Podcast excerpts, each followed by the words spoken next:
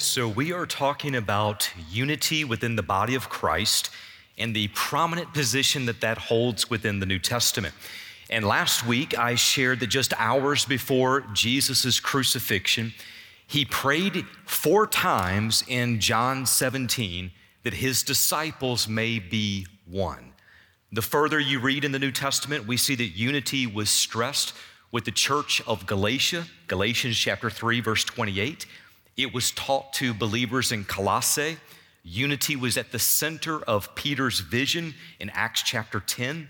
It was a major reason for giving the gift of tongues on the day of Pentecost and shortly thereafter. It was central to the establishment of deacons found over in Acts chapter 6. And as we are already seeing, it is a major theme that is being stressed to the believers right there in Ephesus. And that's just some of the passages in the New Testament that talk about the subject of unity. Now, the topic of unity we need to fully understand is not unity at all cost. It is unity with God's blessing. There are very specific passages in the New Testament in which God is very, very clear, and that is for the sake of ultimate unity, sometimes we cut off fellowship with either individuals or with groups of people. Now, these are just some of those categories. In areas of church discipline, we are told to remove a person who is unwilling to repent and have no fellowship with that person.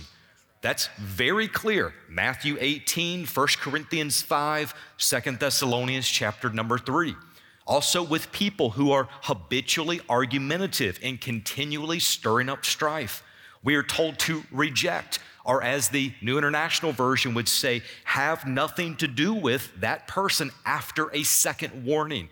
Titus chapter 3, verses 9 and 10. And in areas of false doctrine, we are told to identify those false teachers and let them be accursed. Galatians chapter number one, verses six through nine. In fact, the word accursed, it means devoted to destruction. We're, we're wanting to separate from that individual. In Second John verses 7, 10, and 11, it tells us not to greet a false teacher, do not welcome them into your house. There is to be a level of separation between you and those who are teaching false doctrine. So, in those cases, ultimate unity takes precedence over seasons or periods of division. Now, today we are identifying the first three of six teachings that are found in Ephesians chapter 2 that should unite Christians together.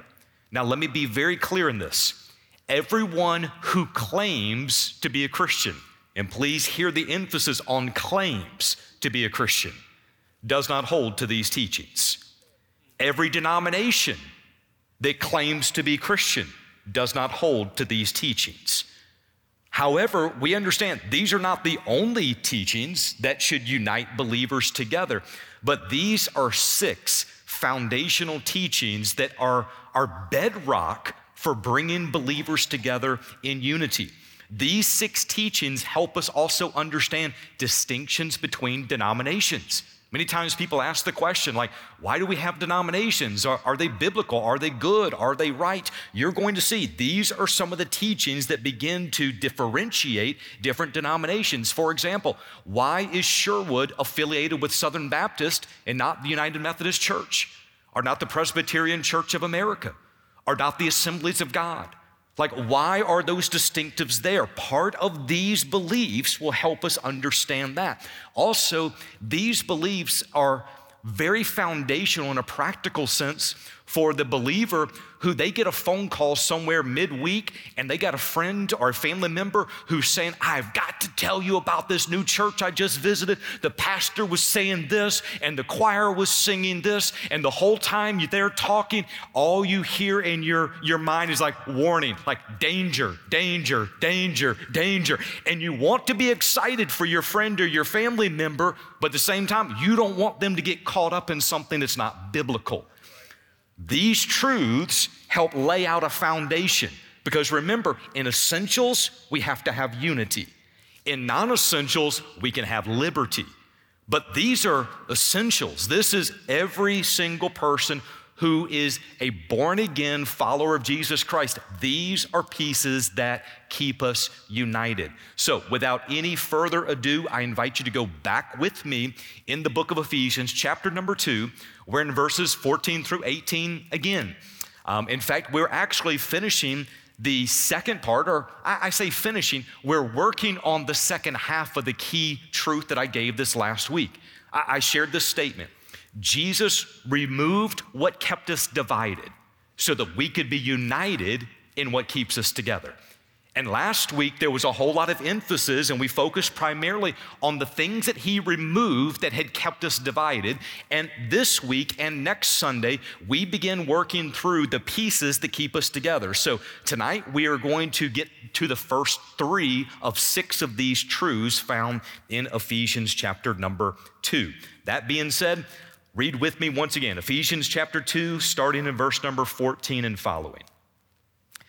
For he himself is our peace, who made both groups into one and broke down the barrier of the dividing wall by abolishing in his flesh the enmity, which is the law of commandments contained in ordinances, so that in himself he might make the two into one new man, thus establishing peace, and might reconcile them both in one body to God through the cross by it having by having put to death the enmity.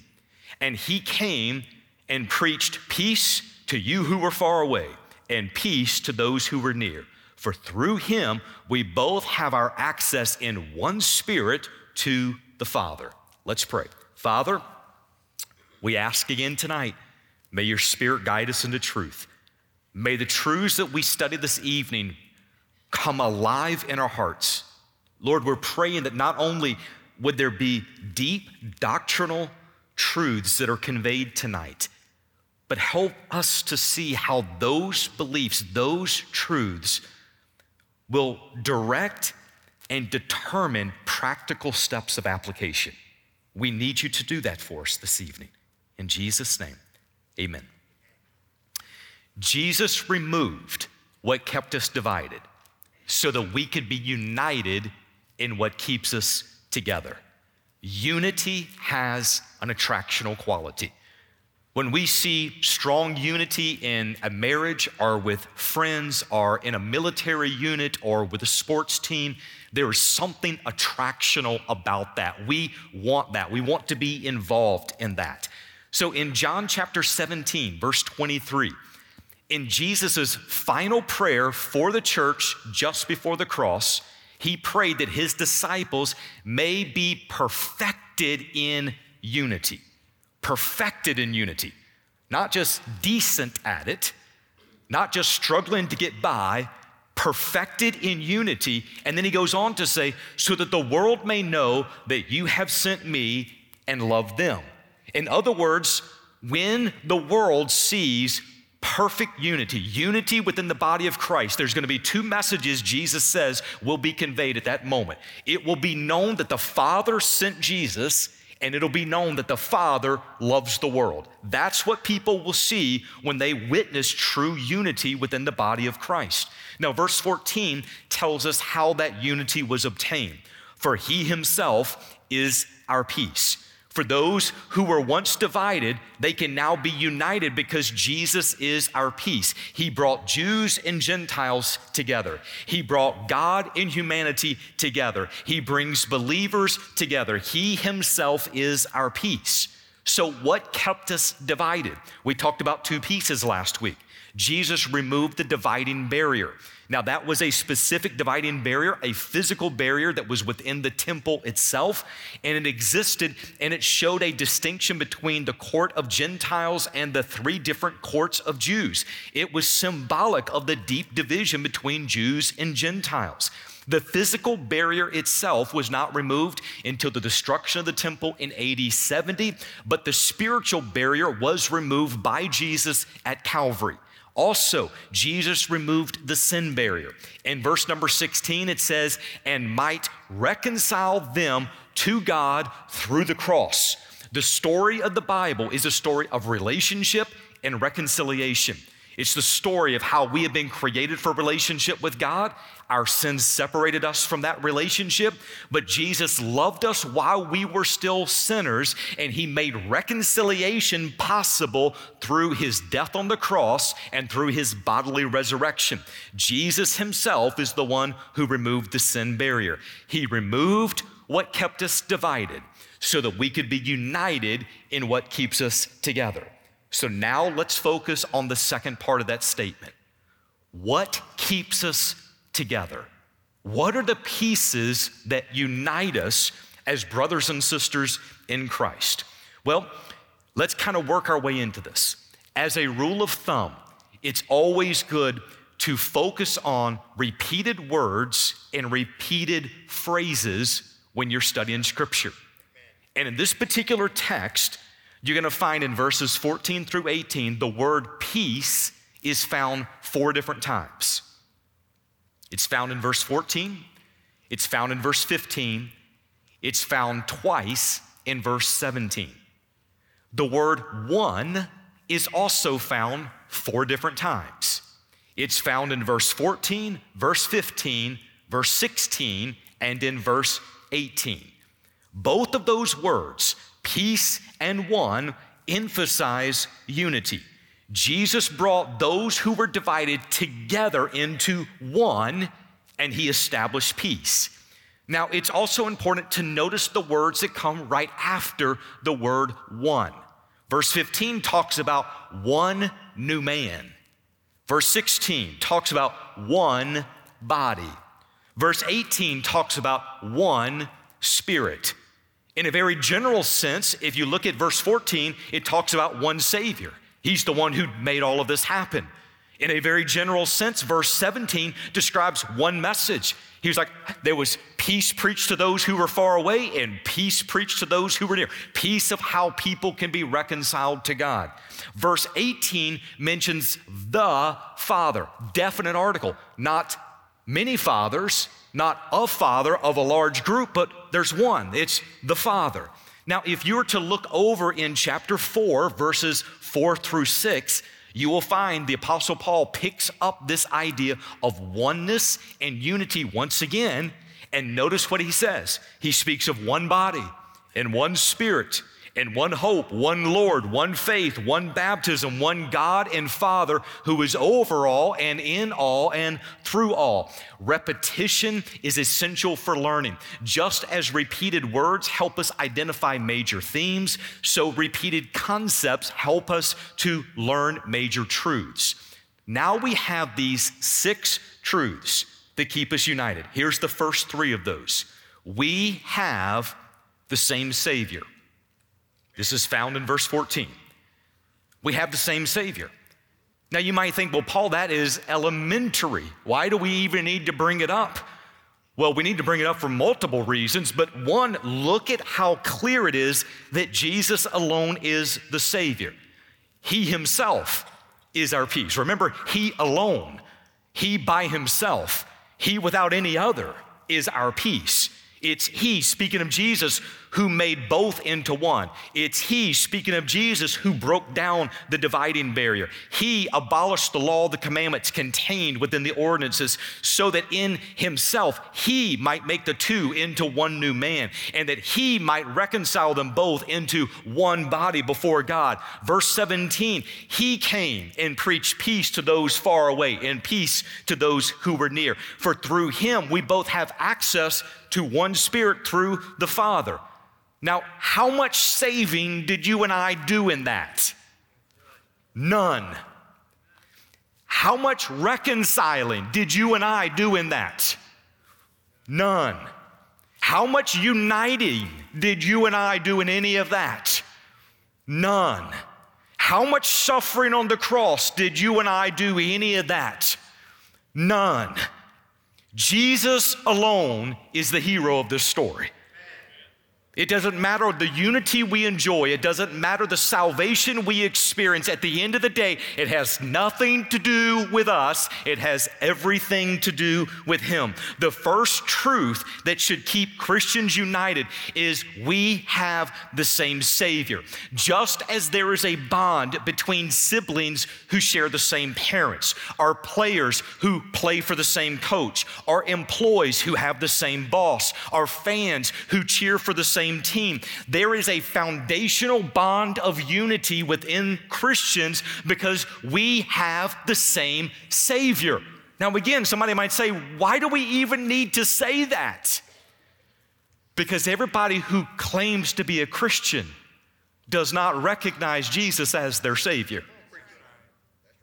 Everybody who, who quotes Jesus, who admires his skills and his leadership in his teaching is not a Christian.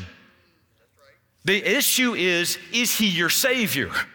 There's one name under heaven given among men by which we must be saved. It is the name of Jesus. So let me just give you a couple of examples. New Age teachers speak of Jesus as an ascended guru or an enlightened teacher, but they reject him as the Savior. Mormonism teaches that Jesus was a spirit child created by Elohim and Mary. He is the elder brother of all people and spirit beings. His death on the cross, according to Mormonism, does not provide full atonement for sin. If it doesn't provide atonement for sin, he's not our Savior. Jehovah's Witnesses teach Jesus was not God. He did not rise from the dead, and he is not coming again. Christian science teaches that Jesus was not Messiah, but he displayed Christ like or Messiah like qualities. They teach he did not suffer for sins, he did not die on the cross, he did not rise from the dead, and he is not coming again. I need you to hear me.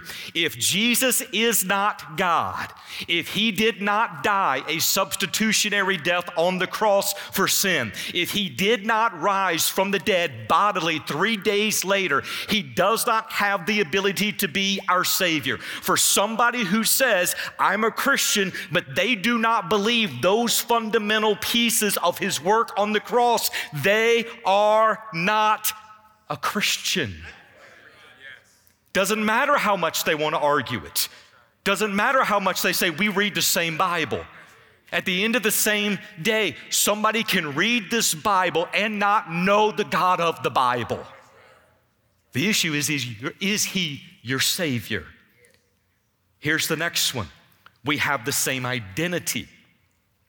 Look in verse number 15. Verse 15 tells us that Jesus made both Jews and Gentiles into one new man. Now, the truth that we're about to get into is quintessential truth for the fullness of the Christian life. This could be one of those discipleship areas that somebody can be in church for 20 years, 30 years, 40 years, and never understand the truth that we're about to get into. This is also one of those fundamental areas. If somebody is taught this truth from the beginning of their Christian life, it'll revolutionize how they see their life as a believer. Here's the thing I want you to hear the word that the Apostle Paul chose for new does not refer to something recently completed. It refers to difference in kind and quality. This is going to be huge. This is going to be important. He's not talking about something that is recently completed. He's talking about something new in kind and new in quality. So, for example, Let's say you buy a new house. If you tell your friends, come over to my new house, you could be referring to new as it was recently constructed, or you could be referring to it as new as it's new to me, like you're the new owner. One is newness of construction, the other is newness of ownership. Now, you're not necessarily saying new in the sense that there has never been another house ever created in the world that looks like my house. There might be 50 other houses in your subdivision with the same basic floor plan as your house, But when you say, come over to my new house, you could be talking about new in construction or new to you. In this case, the Apostle Paul is not talking about new in the sense of recently constructed. This is new in kind and quality. In other words, this is never before seen, never before experienced, never before created. There is a new man, there is a new person. This is the same exact idea that he is talking about with people in Corinth. 2 Corinthians 5:17. If anyone is in Christ, he is a new creature. The old things passed away, behold all things have become new.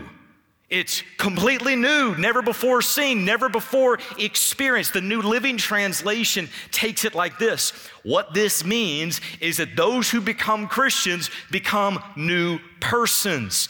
They are not the same anymore, for their old life is gone, a new life has begun. Now, to the best of my knowledge, none of us have changed species. I think we're all still people.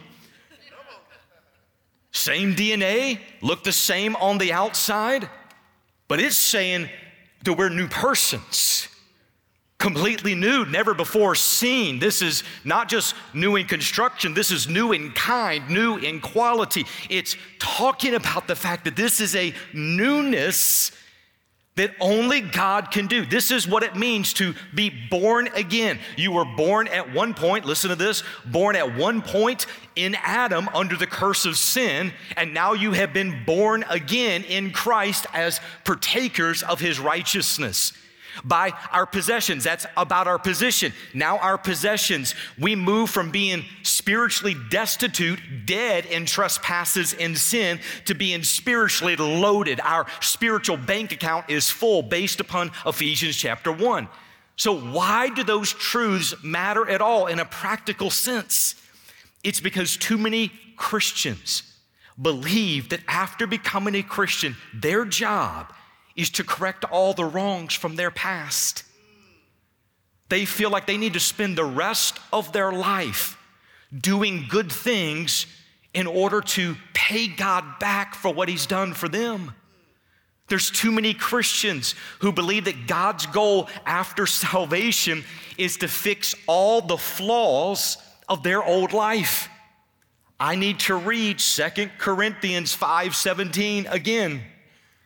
What this means is those who become Christians become new persons. They're not the same anymore. The old life is gone. A new life has begun. Hear this God has no intention of joining his new life to our old nature.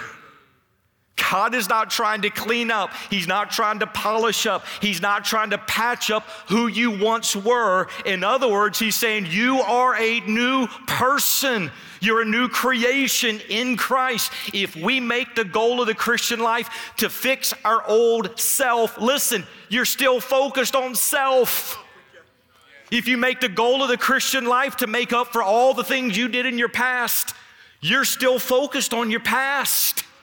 Paul told believers in Philippi, Brothers, I do not regard myself as having laid hold of it yet, but one thing I do, forgetting what lies behind and reaching forward to what lies ahead. Paul didn't have time to wallow in all the stuff of his past because that's not his identity. That's not who he is. He is a new creation in Christ. When the New Testament refers to those who were born again, the terminology changes. It's clear. The Bible says that those who are in Christ, it says you're a saint, you're holy, you're righteous, you're a child of God, you're an heir of God, you're partakers of righteousness. And the moment some Christians hear that, there's a, an offense that comes up inside of them. Sometimes there's a barrier that comes up inside of them because they immediately hear those words and then they evaluate it based upon how they perceive themselves. And they'll say things like, But I don't feel like a saint. or I don't act like I'm holy, or I still mess up, I still do things I shouldn't do, that description could not possibly be for me. You need to hear this. You are who God says you are. You have what God says you have. God has given us everything needed for life in godliness. The problem is we often still see ourselves through the lens of the old life. God sees us through the perfection of Christ. The old life is gone, a new life has begun. Our position is in Christ. Now, that does not mean at all, at all. You all gonna hear this. That does not mean at all that once you become a believer, you don't sin anymore. Here's what that means it means your sin no longer defines your identity. Prior to Christ, you were a sinner who occasionally did what was right. After Christ, you are a saint who occasionally does what is wrong. Did you hear what just happened there? Your identity is changed because of Him. It's Him. And if we miss that, then we've missed so much of what He wants to live through us. So here's the next piece we are part of the same body. This is found in verse 16. It says, and might reconcile them both in one body to God through the cross. Those who are in Christ, they are in the body of Christ. Within the New Testament, there's a number of different illustrations that are given to help the church understand what it looks like to be in Christ. Uh, the church is seen as the bride of Christ, it's seen as the body of Christ, it's referred to as the flock of God. Each description gives insight into the relationship between God and believers, as well as between believers and others within the church. Now, in verse 16, it tells us this one word we're a part of a body. The image is that of a human body. We talked about that even this morning. The body has many parts. There's ears and eyes and toes and, and bones and ligaments and muscles and organs and all of that, but it comes together in one body. If the body is to function properly, it happens by each part operating according to how it is designed and how it's gifted to function. Now, all of those parts come together in one body. I'm gonna just tell you, sometimes in the body of Christ, it's like herding cats. Because sometimes all those parts don't like to play well with each other. Sometimes the, the parts are they're, they're being fitted together. I like the fact that that is an ongoing thing, fitted together according to Scripture. But here's the thing we all have distinct gifts and experiences and abilities. It's, those things are different, but we have the same Savior and the same identity and we're a part of the same body. And if the church is to function properly, all of that diversity has to be submitted to the head who is Christ. And when it is, it flows together. So, Jesus, by removing the dividing wall, by creating one new man, by reconciling both Jews and Gentiles into one body, Jesus makes us equal members of that body. There are no divisions in the body of Christ based on race, based on class, based on nationality, or based on past. We are equal members in the body of Christ. As a pastor, I have no higher standard in the body of Christ than anybody else does. A believer who's been walking with Jesus for 50 years has no higher standing than the one who's been walking with Jesus for five minutes. It's not about maturity, it's not about merit, it's not about position. There is equality in the body of Christ. Now, when we understand that equality, we also understand what happens to one part of the body, it impacts all of us. Amen. If there are brothers and sisters in Christ who are devastated by natural disasters, if there's brothers and sisters in Christ struggling with sin, if there are those who are burdened by oppression, if there are those who are killed for their faith, it impacts all of us. We're part of the same body. That's the beauty of what you see happening in the book of Acts.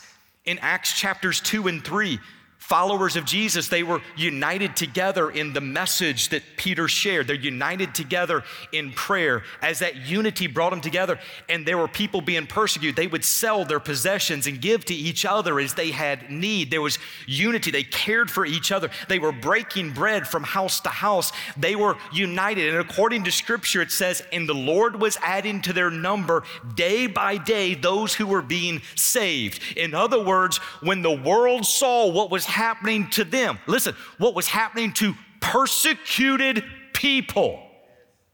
They said, I want to get in on that. That's not normal. But there is something unbelievably attractive and beautiful about people loving, sacrificially caring, looking out for each other. And the scripture says when the world sees that, it will let people know Jesus was sent by the Father and the Father loves them. And according to Acts, there were people being added daily to that number.